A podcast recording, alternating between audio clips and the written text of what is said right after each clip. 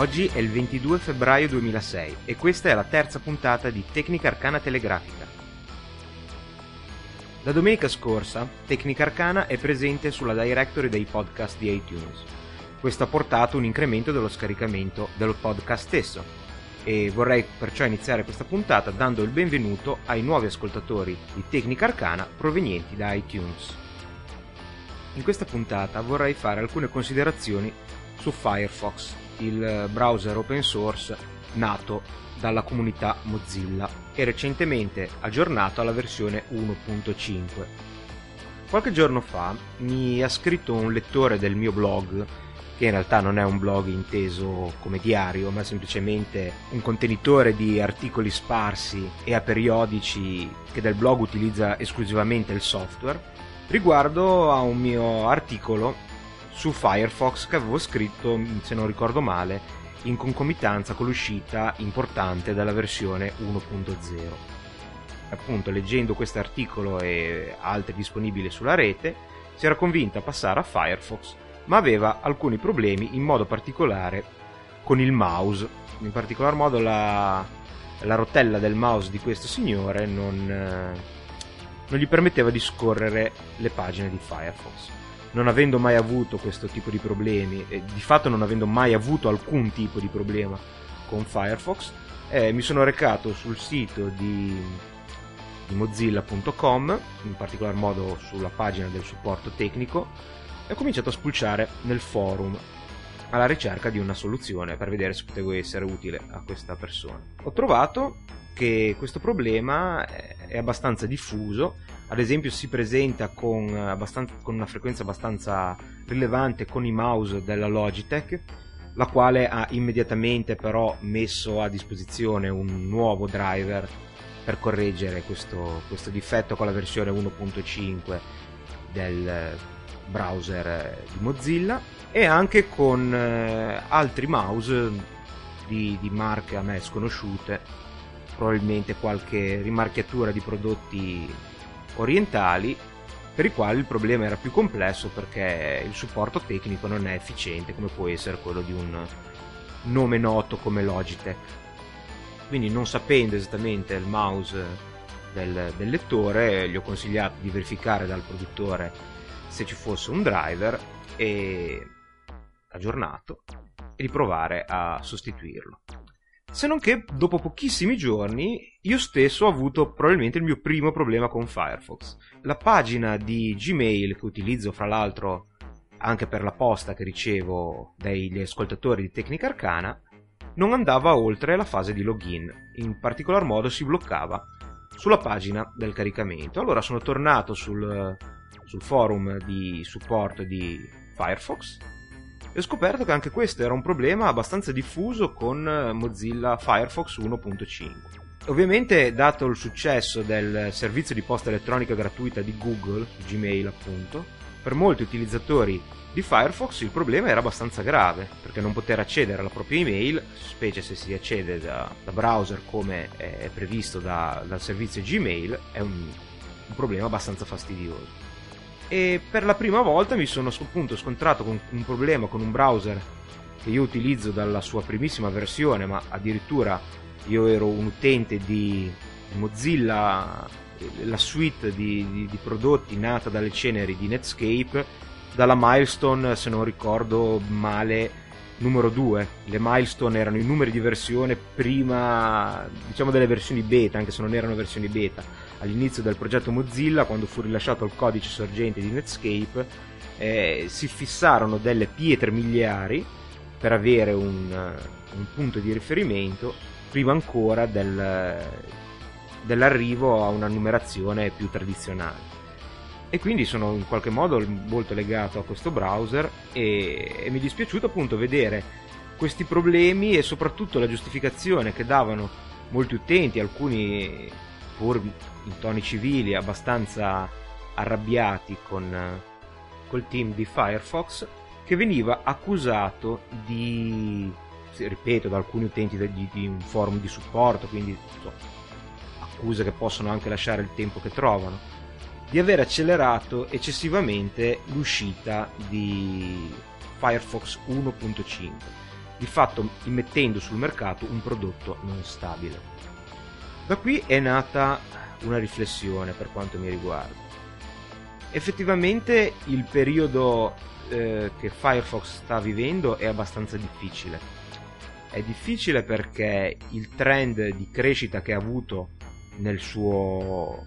primissimo periodo di vita, soprattutto dopo versione, l'uscita della versione 1.0, sembra in leggero declino, se non altro in eh, rallentamento.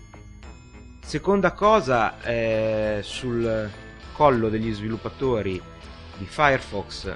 soffia l'alito di Internet Explorer 7.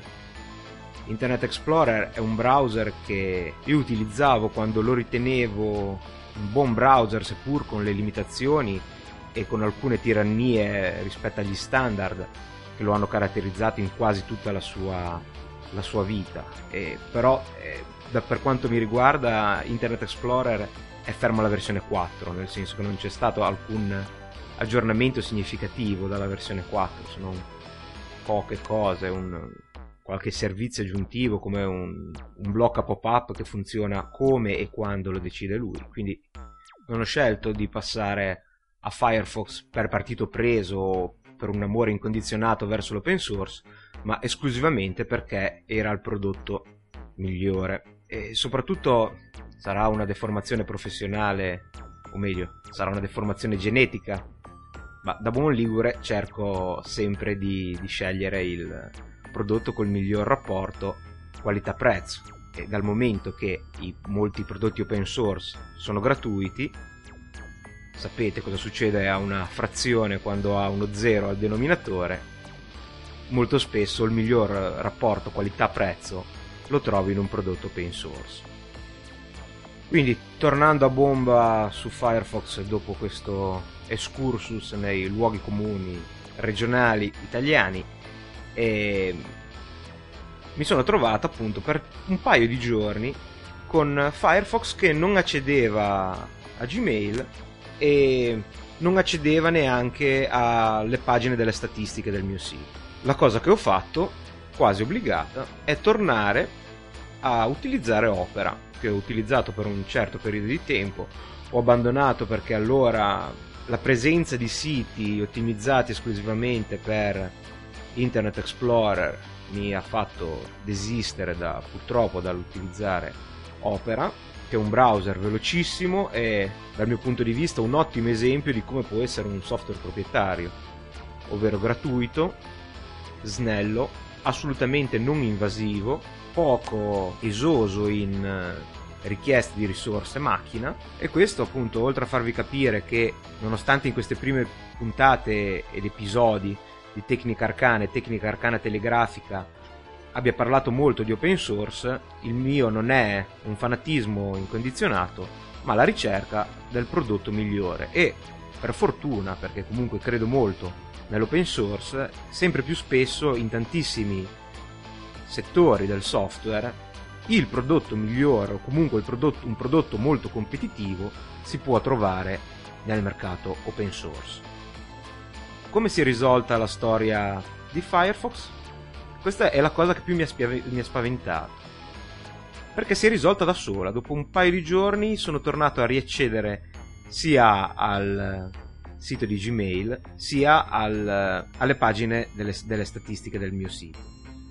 E questa è la cosa che più mi ha spaventato, perché questi comportamenti stocastici erano tipici, suppongo che lo possano essere ancora, ma io non lo uso più, quindi non lo so, di Internet Explorer. A me capitava spessissimo che nel tempo di vita di una sessione di lavoro, ovvero dal mattino alla sera, Internet Explorer avesse comportamenti bizzarri come le finestre che si aprivano in dimensioni piccolissime o invece molto grandi, quasi da coprire la barra dei programmi di, di Windows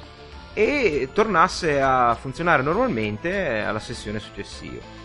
La cosa presentata in Firefox mi ha un po' spaventato perché è proprio il comportamento estremamente deterministico del, del programma è sempre stato una se non una garanzia almeno una dimostrazione di, di stabilità E quindi, questo, a parte questo piccolo aneddoto, eh, penso che il, i prossimi mesi per Firefox saranno abbastanza duri e il team di sviluppo dovrà fare molta attenzione a ciò che proporrà agli utenti.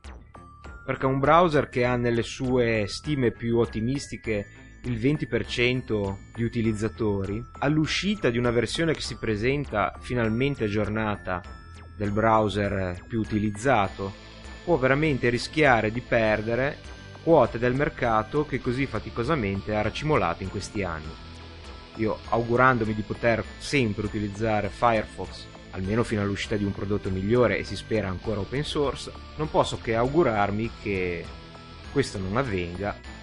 e che le prossime release di questo software correggano eventuali comportamenti aleatori, imprevedibili, facendomi tornare ad apprezzare questo prodotto. Se ciò non avvenisse, sta per uscire Opera 9, che sembra molto interessante. Oltretutto è il browser che io uso abitualmente su Linux perché è talmente leggero e talmente veloce che la mia macchina Linux è un po' obsoleta e mi trovo meglio con, con Opera che con Firefox che è un po' avido di memoria. A proposito della memoria di Firefox c'è un interessantissimo articolo che io ho immediatamente testato su Punto Informatico all'indirizzo che troverete sul sito di Tecnica Arcana www.deflord.it slash Tecnica Arcana Podcast. Non so se vi è mai capitato, soprattutto se avete una macchina con una bassa dotazione di memoria, di lasciare acceso Firefox con un po' di finestre aperte e magari di uscire di casa. Al ritorno, uh, accendere magari il monitor, aprire, cliccare sulla barra dei, dei programmi l'icona di Firefox che avevate lasciato aperto prima di uscire e trovarvi l'hard disk che frulla in maniera spropositata per cercare di raccattare le pagine di memoria dal disco e riproporvi le, le pagine web che avevate lasciato aperte. Questo a me capita abbastanza di frequente anche proprio perché non ho tantissima memoria sul, sul computer. E in un'intervista di punto informatico a Ben Goodger, lead engineer di Firefox, intervista dal titolo molto ironico di Firefox divora memoria, una feature, parafrasando un, un'espressione cara alla Microsoft, secondo la quale gli errori nei suoi software non erano tali, ma feature, appunto, caratteristiche. Quindi anche le finestre che si aprono nella dimensione che vogliono loro di Internet Explorer, secondo questa filosofia, sarebbero caratteristiche e non errori. L'articolo in questione si chiede se Firefox 1.5 sia addirittura più esoso di memoria eh, rispetto alle vecchie versioni. È memoria che se voi controllate dal task manager vedrete facilmente schizzare sopra i 50 MB. Pare che questo consumo di memoria eh, elevato sia data da una appunto una feature, una caratteristica di Firefox 1.5 legata all'accelerazione della visualizzazione delle pagine già visitate, ovvero eh, una memoria che tiene probabilmente da quello che si, si intuisce da questo, da questo articolo già parzialmente renderizzate o se non totalmente, ovvero già in forma grafica, non solo le immagini come una comune cache del, del browser in modo che se voi andate avanti e indietro nella, nell'history, nella storia, del, nella cronologia del, ehm, del, browser, la visualizzazione di queste pagine è più veloce. Io i pulsanti avanti e indietro potrei anche non averceli perché li uso pochissimo. E propone, il, propone questo, questo articolo interessante un metodo per provare a disabilitare questa funzione. Io ho provato e seppur dal eh, punto di vista della memoria consumata ho notato un, una minima variazione di una decina di mega su 60-70 solitamente occupati, visto che io uso molto la navigazione a schede, quindi è anche per questo che non uso molto la, le frecce avanti e indietro, perché quasi sempre apro in una nuova scheda e quindi ogni scheda ha una pagina senza avere una storia. È possibile disabilitare questa funzione, io ho provato e ho notato un incremento di velocità così rilevabile da suggerirvi di provare se ve la sentite. Dovete sapere che eh, Firefox ha una pagina di configurazione interna che è possibile attivare scrivendo nella barra dove solitamente inserite gli indirizzi internet la, la stringa, ovvero la, la frase about due punti config scritto about due punti config tutto attaccato. Vi verranno una serie di chiavi che voi potete personalizzare. Se scrivete nel filtro che appare sotto eh, la parola total dovrebbero venirvi come sono venute a me due chiavi la prima alerts total open time che non so cosa sia e la seconda è quella che ci interessa che è quella indicata dall'articolo di punto informatico eh, si chiama browser.sessionhistory.maxtotalviewers. Questa, questa chiave di, di, questa specie di registro interno di, di Firefox può avere valore meno 1, che è la modalità automatica predefinita che lavora a seconda del, del quantitativo di memoria che avete sul vostro computer, può essere impostata manualmente inserendo il numero delle pagine che volete che vengano tenute in memoria oppure può essere disattivata mettendo uno 0 nel, nel, valore. Per maggiori dettagli vi rimando all'articolo di punto informatico, il collegamento del quale trovate sul sito di Tecnica Arcana. Io ho provato a disabilitarlo visto che non uso molto la funzione avanti e indietro, ovviamente se siete fruitori di questa funzione non ve lo consiglio. Effettivamente tende a occupare meno memoria e quindi a richiedere meno la copia della memoria dalla RAM che è veloce al disco che è molto più lento. Questo avviene soprattutto quando cambiate applicazione. Se passate ad esempio da Firefox a un programma di posta elettronica a vostro piacimento, se non avete abbastanza memoria per eh, aprire il programma di posta elettronica, la memoria precedentemente occupata da Firefox viene copiata sul disco e questo vedete in pochissime parole la funzione della memoria virtuale. Quando poi tornate su Firefox questa memoria deve essere riletta e parcheggiata la memoria occupata nel frattempo dagli altri programmi, quindi passare da un'applicazione all'altra diventa molto lenta. È una possibilità questa che vale la pena di provare se siete utenti di, di Firefox e risolve una delle questioni eh, che, erano, fu, che, furono sollevate all'uscita della versione 1.5, il consumo della memoria. Sempre rimanendo sul punto informatico, c'è un altro articolo interessante intitolato Stallman, ecco perché il software deve essere libero vi ho già parlato di Richard Stallman, il eh, fondatore del Free Software Movement e presidente della Free Software Foundation. Nel, nel primo episodio di Tecnica Arcana ve ne ho parlato quando abbiamo parlato di open source, in particolar modo legato all'hardware. E mm, l'ultima domanda è proprio interessante perché eh, l'autore di questa intervista chiede a Stallman: ci sono progetti per free computers? Fantascientifico forse, ma pensiamo a computer costruiti senza l'uso di brevetti. Ha mai considerato l'ipotesi? La risposta di Stallman non mi trova completamente d'accordo, come potete intuire dal, dal primo episodio di Tecnica Arcana. Risponde: C'è una bella differenza tra oggetti fisici ed oggetti digitali. Con libero accesso al sorgente io posso ricompilare, modificare e copiare un software. Non possiamo fare la stessa cosa con i computer. Non ci sono compilatori o sistemi per copiare le macchine, può essere fatto solo in fabbrica. Sull'argomento mi viene da pensare comunque a quello che io chiamo treacherous computing, qualcuno lo chiama trusted computer. Sta prendendo piede, molti computer hanno hardware integrato che limita la libertà degli utenti, spiandoli. E la nostra incapacità di produrre chip è un grosso problema che va affrontato. Come possiamo essere sicuri di avere accesso totale ad una macchina che viene controllata da altri? Premesso che il problema del trusted computing è sulle pagine di tutti i siti di informazione tecnologica e di molti podcast, non, non escludo che si possa trattare anche in questa sede qualcosa a riguardo.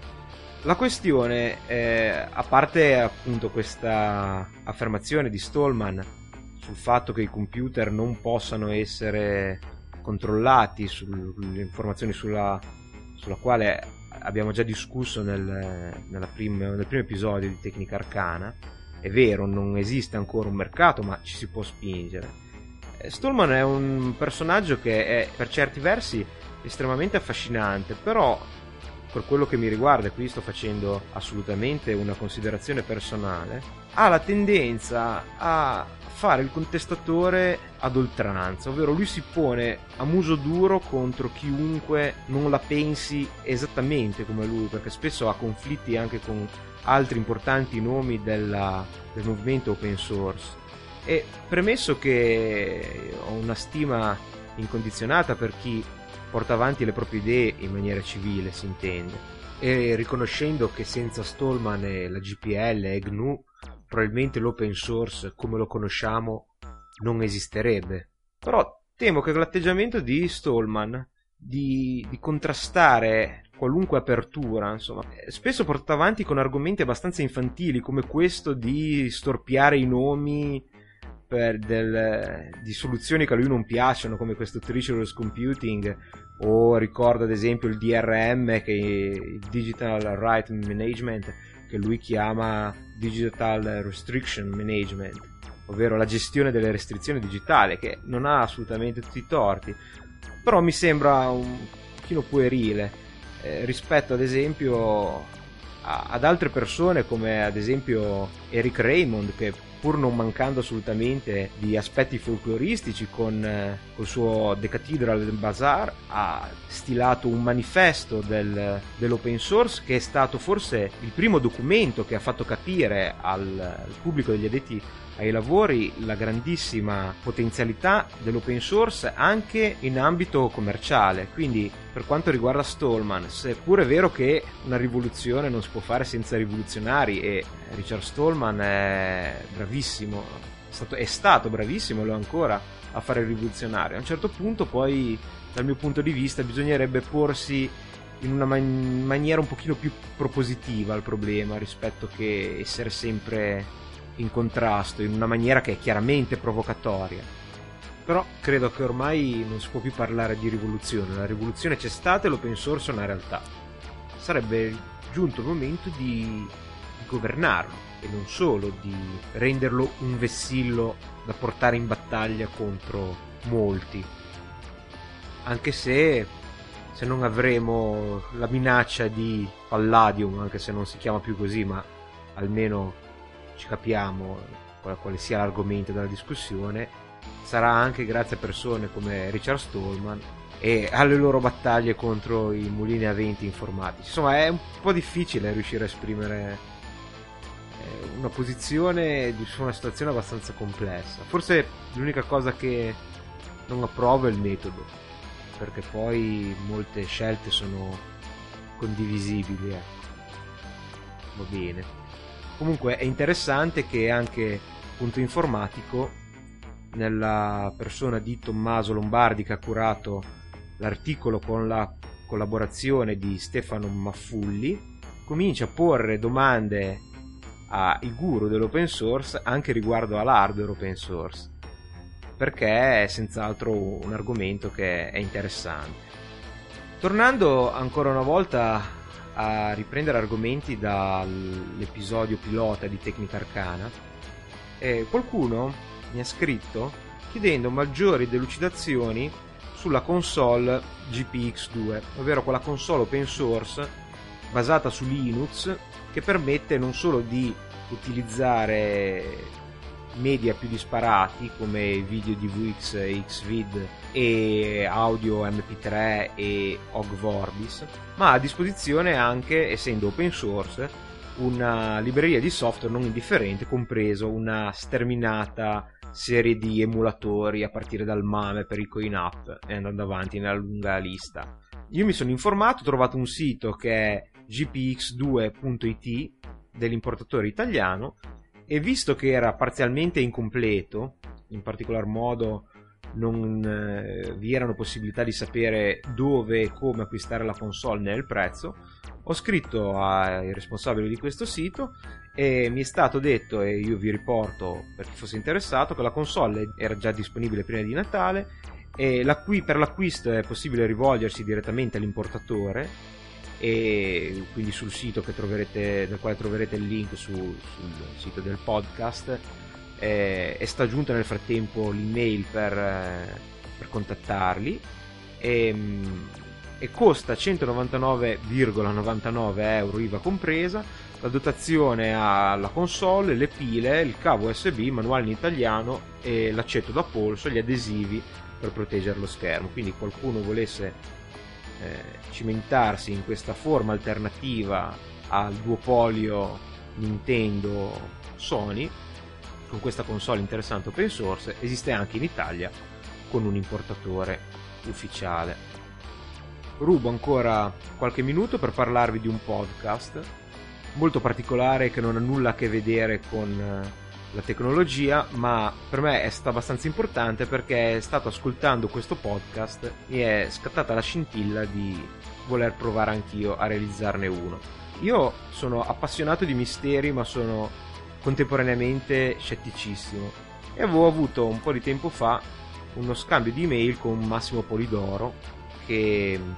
è uno dei fondatori del CICAP, ovvero il Comitato per il controllo sulle affermazioni per il paranormale, che in questi tempi di, di, di maghi più o meno sedicenti svolge un lavoro che ha anche un certo interesse sociale dal mio punto di vista, anche perché è basato eh, principalmente sulla creazione di una cultura e di un senso critico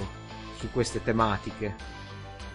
quindi nel creare un'autonomia di decisione nelle persone, che è senz'altro interessante. E probabilmente sono stato inserito in una mailing list che comunque ho apprezzato e mi è arrivata notizia che Massimo Polidoro aveva iniziato un podcast che si chiamava Senza soluzione di fantasia, i misteri di Massimo Polidoro.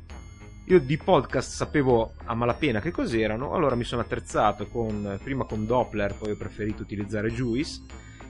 e ho scaricato, mi sono abbonato a questo podcast. La prima puntata mi ha lasciato un po' perplesso perché era abbastanza corta, chiaramente un esperimento e non molto informativa, soprattutto visto che l'argomento era sulle tracce di Dracula, si poteva dire tantissimo, invece durava pochi minuti. Nel frattempo io mi sono sistemato per realizzare Tecnica Arcana, ho fatto tre episodi e del podcast di Massimo Polidoro, nonostante fosse abbastanza alto in classifica su iTunes, non ne ho saputo più niente, finché è uscita la seconda puntata che parla di un mistero